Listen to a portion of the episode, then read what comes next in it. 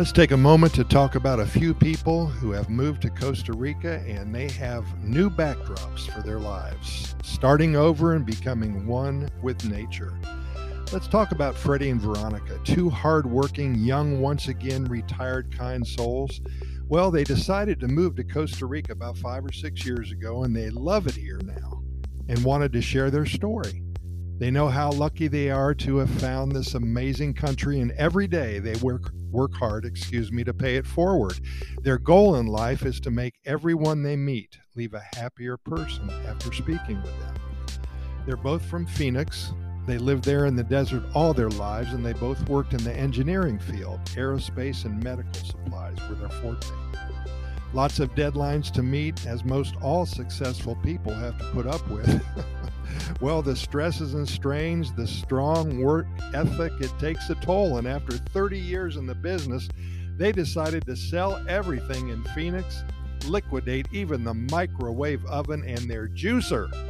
They started fresh and clean in Costa Rica and they never looked back. And they told us that there is something cleansing about starting a new life with nothing but your toothbrush, and that they did. They bought an existing home just outside of the San Isidro area, closer to Buenos Aires, surrounded by jungle, high mountains, and friendly people.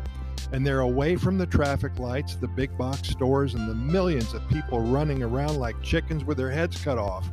Their home stands about 15 feet off the ground and has an addition that leads to a 30 foot high reading room. It's open air but has a large overhang around it. When it rains, they both go up there with their cups of coffee or glasses of wine, depending what time of day it is, and they listen to the sounds of nature.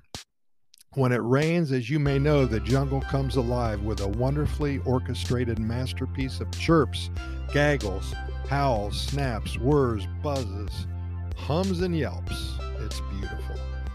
And at least twice a day they look at each other and they say, Hey, it's a jungle out there. they used to say that when living in downtown Phoenix, too, with all the traffic and the diesel smells and the loud static and white noise of life. Now, when they say this phrase, it rings true. Hey, just a short story. I wanted to share it with you.